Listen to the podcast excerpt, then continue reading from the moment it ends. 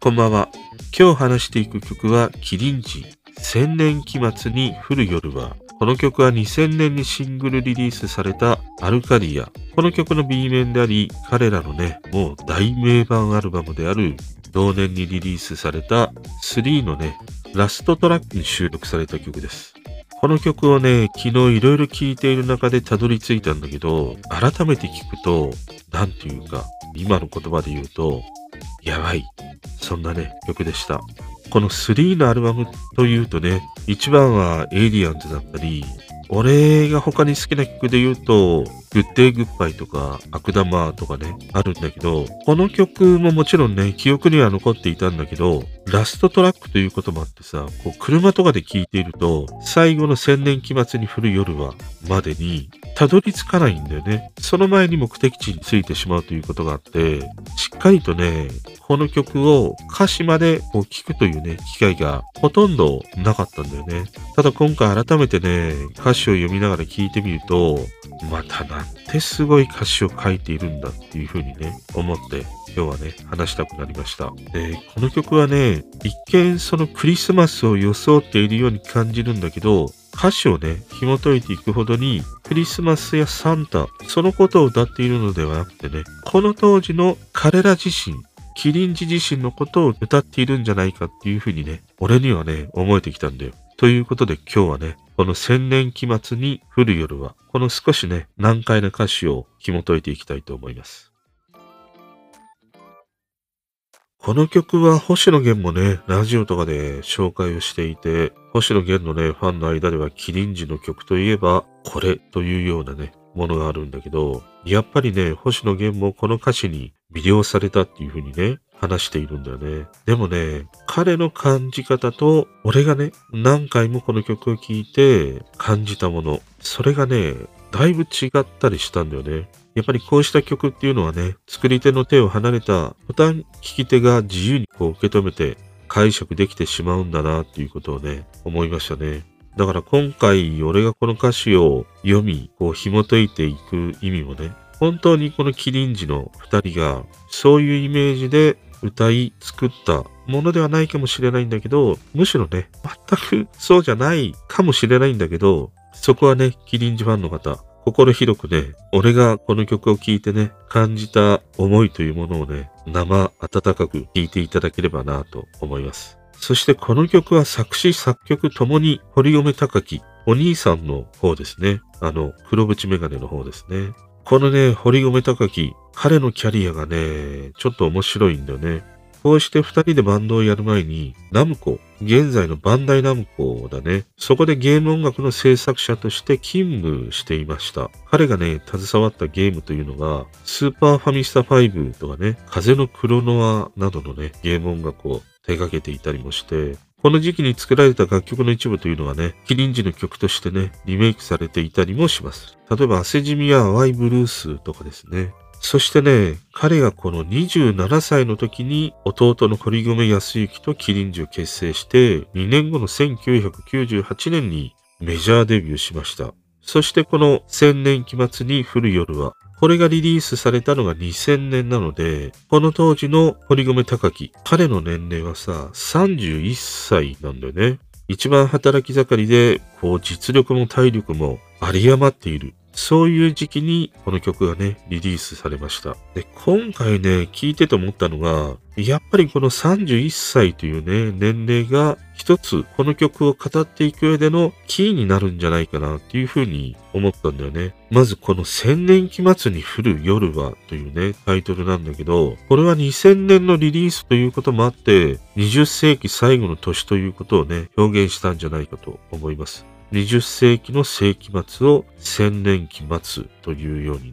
そしてパッとこの歌詞を読んでいくと、一見冴えないサンタクロースがいて、その姿を通してこの20世紀終わりのクリスマスの日のことを描いているように感じたんだよね。でもよくよくこう何度も聴き、歌詞を紐解いていくほどに、俺にはこの曲が自分たちのことを歌っているんじゃないかっていうふうに思えてきたの。この当時さ、メジャーデビューして2年、業界内の評価も高くなっていった。富田圭一のプロデュースはこの3のアルバム、エイリアンズによってさ、一つのね、高みに達したと言っても過言ではないんだよね。そしてさっきも話したように、ゲーム会社で社会経験を積み音楽業界に入ってきた。年齢もさ、31歳というね、イケイケの年だよ。かなりね、自分たちに自信を持っていたんじゃないかなっていうふうに想像したんだよね。ただこれはね、まあ単に、俺自身の20代後半から、この30代という年齢がね、もうなんか誰にも負けないからみたいな、そういうさ、根拠のない自信があった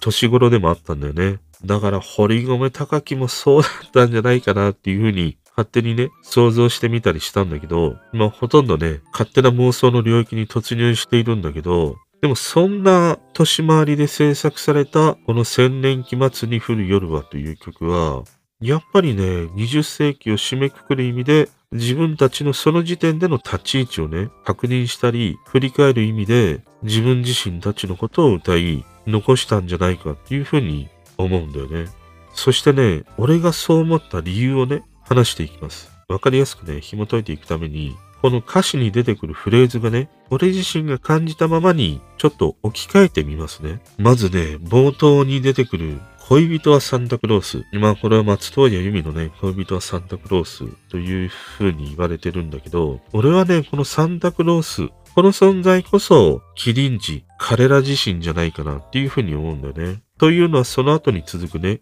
あいつの孤独の深さに誰も手を伸ばさないというフレーズがあるんだけど、これは自分たちのその当時のね、曲作りやその時に置かれていた環境の苦しさとかね、そういうものって誰にも理解ができないだろうっていう、そんな風にね、思ったんだよね。そしてね、次の永久凍土。実はね、永久凍土というフレーズがひらめいたから、ここからね、この曲のイメージを広げていったんじゃないかなっていう風に思いました。そしてね、この永久凍土というものが意味するものは、自分たちの才能であり、それまで書き溜めてきたね、曲のことではないかなっていうふうに思うんだよね。例えば永久凍土の底には愛がある。永久凍土も溶ける日が来るっていうふうに歌ってるんだよね。これはいつの日か自分たちの才能みたいなものがさ、やがて枯渇してね、枯れてしまう。そういう日がね、訪れるんじゃないかっていう風にね、歌ったんじゃないかなと思ったの。そして次はね、玩具と引き換えに何をもらうっていうね、フレーズがあるんだけど、この玩具というのは楽器じゃないかなっていう風に思ったんだよね。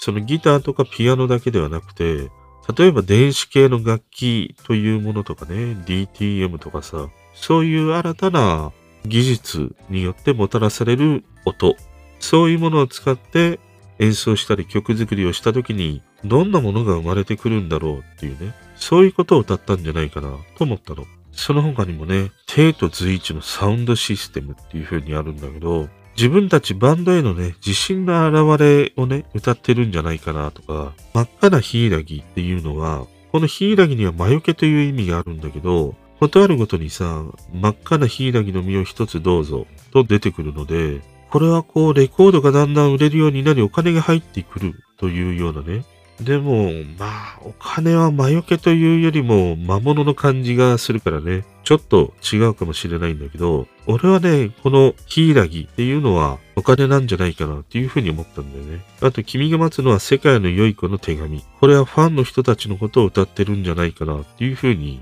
思いました。そしてね、これが最後になるんだけど、最もね、何をこれがね、意味してるのかなっていうのが、自分の中でね、なかなか答えが導き出せなかったフレーズがあって、それが最後の方にある、知らない街のホテルで静かに食事、遊ばないかと少女の娼婦が誘う、冷たい枕の裏に愛がある、夜風を遠く聞く、歯を磨くっていうね、歌詞があるの。これはね、結局、そのままを歌ったんじゃないかなっていうふうに、思ったんだよね。例えば地方でライブをしてそこにファンの女の子がハニートラップを仕掛けてきたみたいな。だから冷たい枕の裏に愛があるっていうのもさ、ファンだからこそ愛があるわけじゃん。そしてそのまま歯を磨いて寝たというようなね、そのシンプルなある日の地方ライブのその後の状況をね、歌詞に残したんじゃないかなっていうふうに思うんだよ。こうしてそのフレーズを様々に置き換えていくと、やっぱり俺にはこの曲は自分たちのことを歌っていて、この20世紀の末というね、タイミングで彼らにとっては一つのこの記念の曲として帰したというようなね、意味で作られた曲なんじゃないかなっていうふうに思いました。まあ、それにしてもこの最近のミステリードラマにあるような考察のしがいがある歌詞をね、堀米貴樹という人は書くね。これもやっぱりね、ゲーム作りに携わっていたからなのかなって思ったりしますね。で、このキリンジ、2020年にはね、その当時の体制を一旦終了して、現在は堀米貴樹一人がね、様々なミュージシャンとコラボしたり、また6月にはね、レイニー・ラナウェイという曲をね、リリースするなどして、精力的にね、活動を続けてたりします。また堀米康之、彼はね、最近だと原田知世のカバーアルバムでシンシアをカバーしてるんだけど、これもね、すごく良かったです。またね、この二人で歌う新譜、聴いてみたいですね。今回ね、俺はこの曲は彼ら自身を歌った曲として聴いたんだけど、皆さんはどんな風にこの曲を聴きましたでしょうか？ということで今日はキリンジ、千年期末に降る夜はについて話をしてみました。この邦楽部では歌詞を自分勝手に紐解いて解説しているので、ぜひね、この機会に番組フォローをよろしくお願いします。またね、インスタや LINE でオプチャを解説してたりもするので、概要欄に貼ってあるリンクからね、アクセスしてみてください。そしておすすめの曲とかね、今日の配信を聞いての感想などありましたら、Twitter やインスタの DM からいただけると嬉しいです。今日もお付き合いありがとうございました。それでは。